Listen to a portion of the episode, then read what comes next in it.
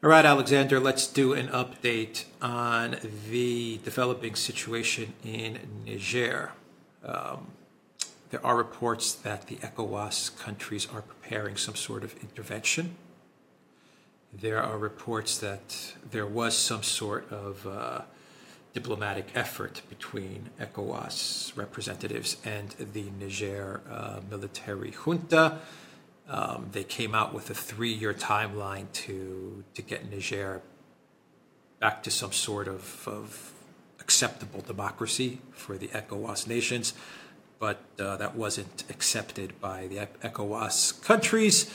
And we have the United States, which has not really taken a position one way or another. It does look like they're they're going to be supporting France or they're going to be backing France in France's push to get the ECOWAS countries to intervene. And, uh, and we have France, their deteriorating situation in, uh, in Niger, but all throughout Africa. Where do you want to begin? let, let, let, us begin with what's happening in Niger because it's now quite clear that there is an that there is an impasse. I mean, ECOWAS has been very the ECOWAS states are very divided about intervening in um, Niger but it's clear that the pressure on them to do so from France and I'm pretty sure the United States and other Western countries is extremely strong. I mean, we've discussed many times how Niger is seen as too important to the West simply for the West to let it go. Oh, that's a mistake, by the way. I think that ultimately, if Niger was left alone, it would come to terms with the West. I mean, they have to sell their uranium and their lithium to someone. And why not to their established customers. I mean, they, what it seems to me they would want to do is to sell it at a better price. But, well, that's, com- that's commerce. That's what you do. I mean, you know, you deal, you come to arrangements. It's not going to bring the entire Western world crashing down. And nor is it really, nor would it, if, you know, Niger was left alone, result in any fundamental change in the geopolitical situation in Africa. I think, oh, that's all exaggerated, but the French don't want to let Niger go. The US sees everything, or at least the neocons in the US see everything like a kind of chessboard. So they are now pushing ECOWAS to intervene, and in ECOWAS, the various groups within ECOWAS, look increasingly likely as if they're going to in- intervene. And there's apparently a military force being brought together and um, ECOWAS says that they've got uh, D-Day, you know, agreed between each other. And my impression is that the talks between ECOWAS and Niger basically amounted to an ultimatum from ECOWAS to the military leadership in Niger to basically back down or else there would be an invasion. The trouble with all of this, the real danger from all of this, is that what we're going to see is an expansion of the war. And not just in Niger itself, but across West Africa. There's reports that Mali and Burkina Faso, which are supporting Niger, have now deployed fighter jets to Niger in support of the Niger government. There's also reports that the Niger government is trying to enlist people in Niger itself to join the military. Now, it's not apparently a very strong military in Niger. I mean, I think, you know, if Senegal and Nigeria were to invade Niger, probably they'd be able to battle through to the capital. I mean, I'm making that assumption, but that's my best guess. But like all neocon ventures, which ultimately this one is, it would start strong and then begin to fall apart. In other words, the problems would really start after they arrived in the capital, presumably trying to restore the former president or some other civilian president like him, and try to re-establish the situation that was before. Most probably, we would see the insurgencies in Niger start to escalate and we'd see growing instability across West Africa. Mali and Burkina Faso and Chad and all these other places would see this as a threat to themselves. And we would have a, we, we're really risking a big conflict in West Africa as if we didn't have enough problems already. So it, it seems to me an incredibly unwise thing to do.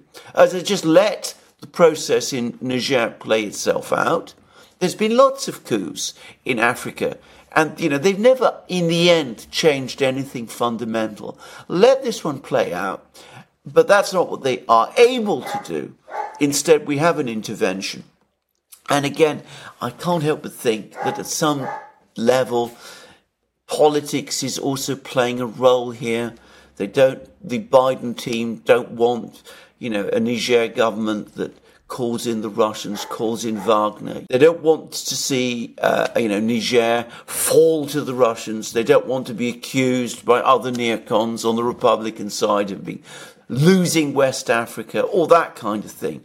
And of course, from their point of view also, if the Niger junta is overthrown, well, they can say this is a great victory for the West, a great defeat for Putin, because he's supposed to be the person who's behind everything in West Africa, in Niger as well, even though there's no evidence that he supported the coup. And, you know, we get all the usual articles appearing in the New York Times, the Washington Post about how Putin has overreached and all that sort of thing. And they can chalk it up as some kind of a win. And then, of course, they'll use that all the way up to the election. And then, of course, if things fall apart afterwards, well, Niger is far away. It's not that important to Americans it might be a serious thing for Europe if there's a war in West Africa, trigger, triggering more enormous refugee flows towards Europe, but that's not an American problem. Who do you think is uh, behind the push to get ECOWAS to intervene? Do you think it's it's France, or do you believe it's the United States? I mean, if the United States was to say, you know, uh, we're not going to listen to the neocons. We're not going to get involved in this. Let's just say something like that happens. Um, would France be able to to pursue this on their own? No, is the short. What do you think is happening behind the curtain? Yeah, I mean, uh, uh, they, they, wouldn't be. I mean, I think both the French and the Americans are pressing ECOWAS to intervene, and I think the American pressure is pretty strong.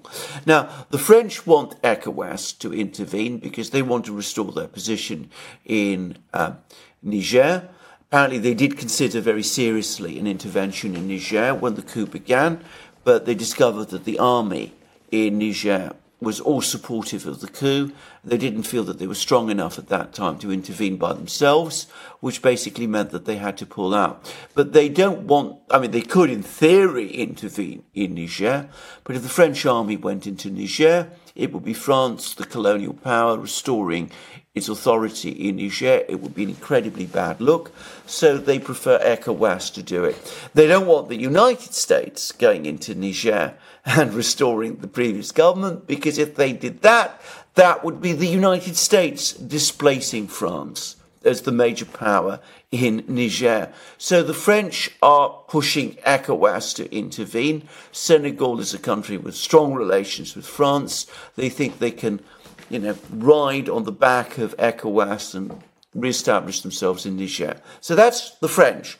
The United States, they have a different priority. Obviously, uranium, lithium, all of that are important for the United States too. But their major priority is geopolitical. They don't want China in Niger. They don't want Russia in Niger. So they are also backing an intervention by ECOWAS. I mean, they've made it clear that that is what they want to see. Because they are not, you know, the former predominant power in Niger, they can afford to take a back seat, if you like. But if the United States had made it clear to Nigeria and the other ECOWAS states that they were not really um, interested or supportive of an intervention in Niger, then whatever, uh, whatever France said, an intervention by ECOWAS would not happen. It can only, the only reason it has even been debated is because the United States wants it. There are some articles um, coming out of France which claim that the French are nervous about the neocons and Victoria Nuland getting involved in Niger. They want them to to get involved, but they're also nervous about them getting involved because they fear uh, some sort of double cross, like what happened with the uh, the AUKUS deal and yeah. stuff like that. What do you make of of no. those uh, reports and, and perhaps the French wanting the United States to help intervene in Niger, but also being a bit worried about whether they can trust the United States uh, intervening or helping to intervene in Niger. No, there's any doubt about this, and I think this is anybody who knows the mood in France and you know attitudes in France understands that very well. I mean, for the French, um, losing control of Niger is a blow. I mean, I, when I talk about that, I mean we must understand this in relative terms. I don't mean you know the sort of people that once protested as part of the Gilets jaunes. They don't think about Niger every day. But the French elite are worried about, you know, the fact that France is losing its positions in West Africa. Having those positions was very important, quite apart from the economic benefits, to preserving the appearance of France as a great power. So, you know, they're worried about this. But at the same time, they're also worried about the United States because, um, on the one hand, they want to use the United States to shore up their power, France's power, in West Africa. At the same time, they know perfectly well that the United States has its own interests, its own agenda. It is far more powerful than France. If it is the United States that restores the previous government in power to in Niger, either directly or through ECOWAS, then inevitably power in Niger is going to drift away from France towards the United States. It's inevitable. I mean, you know, there's been there's been other examples of this in history. I mean, if we go back to the 1950s, for example, uh, Britain was the predominant power in the Middle East. But you know, when there was the um, uh, when, when, there was the um, coup which overthrew Mossadegh in Iran. Um, Mossadegh having come to power as a prime minister who would nationalize British oil assets. The British supported the coup, but the coup could only happen with the support of the United States. And yes, Mossadegh was overthrown, but what it also meant was that Britain was displaced as the dominant power in Iran by the United States. And it's happened in other places too. It's happened, it happened in Saudi Arabia, where there's sort of not exactly the same dynamic, but similar kind of dynamic. In the 20s and 30s, it was the British who were the dominant power in Saudi Arabia. The United States came in. The British were gradually edged out. And, you know, you could see that in much of the Middle East. And the same is playing out now with the French in West Africa, and they're going to be nervous about it. It's not after all. Right, uh, it's not after all as if the neocons have any sentimental feelings about France. Yeah. I mean, bear that in mind. I imagine the neocons probably hate France. Well, absolutely. but well, I mean, they probably haven't forgotten, yeah. you know, the Iraq business with Chirac, and you remember the freedom fries and all of that. The neocons have very long memories. Yeah. Wouldn't it benefit France to just uh, because the the military junta enjoys widespread support in Niger, wouldn't it just benefit them to uh, to just wait this out for a couple of years, uh, use diplomatic means to engage with the with the military leadership in Niger and and try to, to find a way to do business with with Niger uh, on a more uh, equitable um, uh, level on a more Absolutely. I mean a more fair level. Yes. you know, I mean, yes. wouldn't that be a better solution than than worrying about whether the neocons are going to come in or if the U.S. is going to push them out of Africa or a wider war in West Africa or trying to get ECOWAS to do their dirty work? I mean, the solution seems more more simple than than any of these things. It'd be a far better solution, a far better outcome for France, a far better outcome for West Africa. It would be a win-win for everybody. But of course, when I say everybody, always remember that there are individuals, powerful individuals in France who would stand to lose. Now, I, you know, I don't know to what extent this is still the situation anymore, but I mean, I can remember, uh, you know, when I used to travel to France and you know more, more know know more about France than I do today. But, you know, the, to, to just give an example, the French civil service system was based very much in the old days upon how you did in your um, final exams at the École Nationale d'Administration, which is supposed to be in the process of being abolished, by the way, but that was the way. And if you did very well, if you got a really high position in the exams, well, you would go straight into, say, a cushy job, important job at the French Finance Ministry. But if you did less well, you didn't get a very high grade, well, what would they do? They would reassign you to somewhere in West Africa.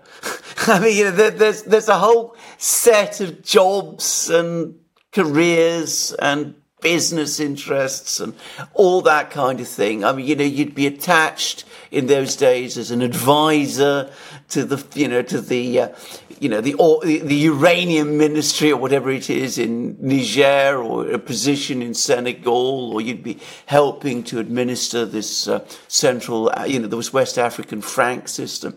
And, you know, th- there's a lot of people with personal interests in all of this. And they're an important constituency. And Macron, who originates from this world, I mean, he pretended otherwise, but he is actually somebody who also trained at the École Nationale d'Administration.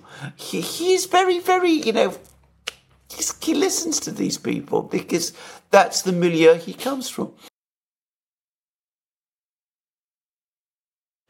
Yeah, yeah, he's captured by these people. He, he was put in place by these he's people anyway. All oh, right, that's a whole other story. Yeah, yeah, he's accountable to them. Okay, we will end it there. The Duran.locals.com. We are on Rumble, Odysee, BitChute, Telegram, and Rokfin. And go to the Duran shop. Ten percent off. Use the code. Good day.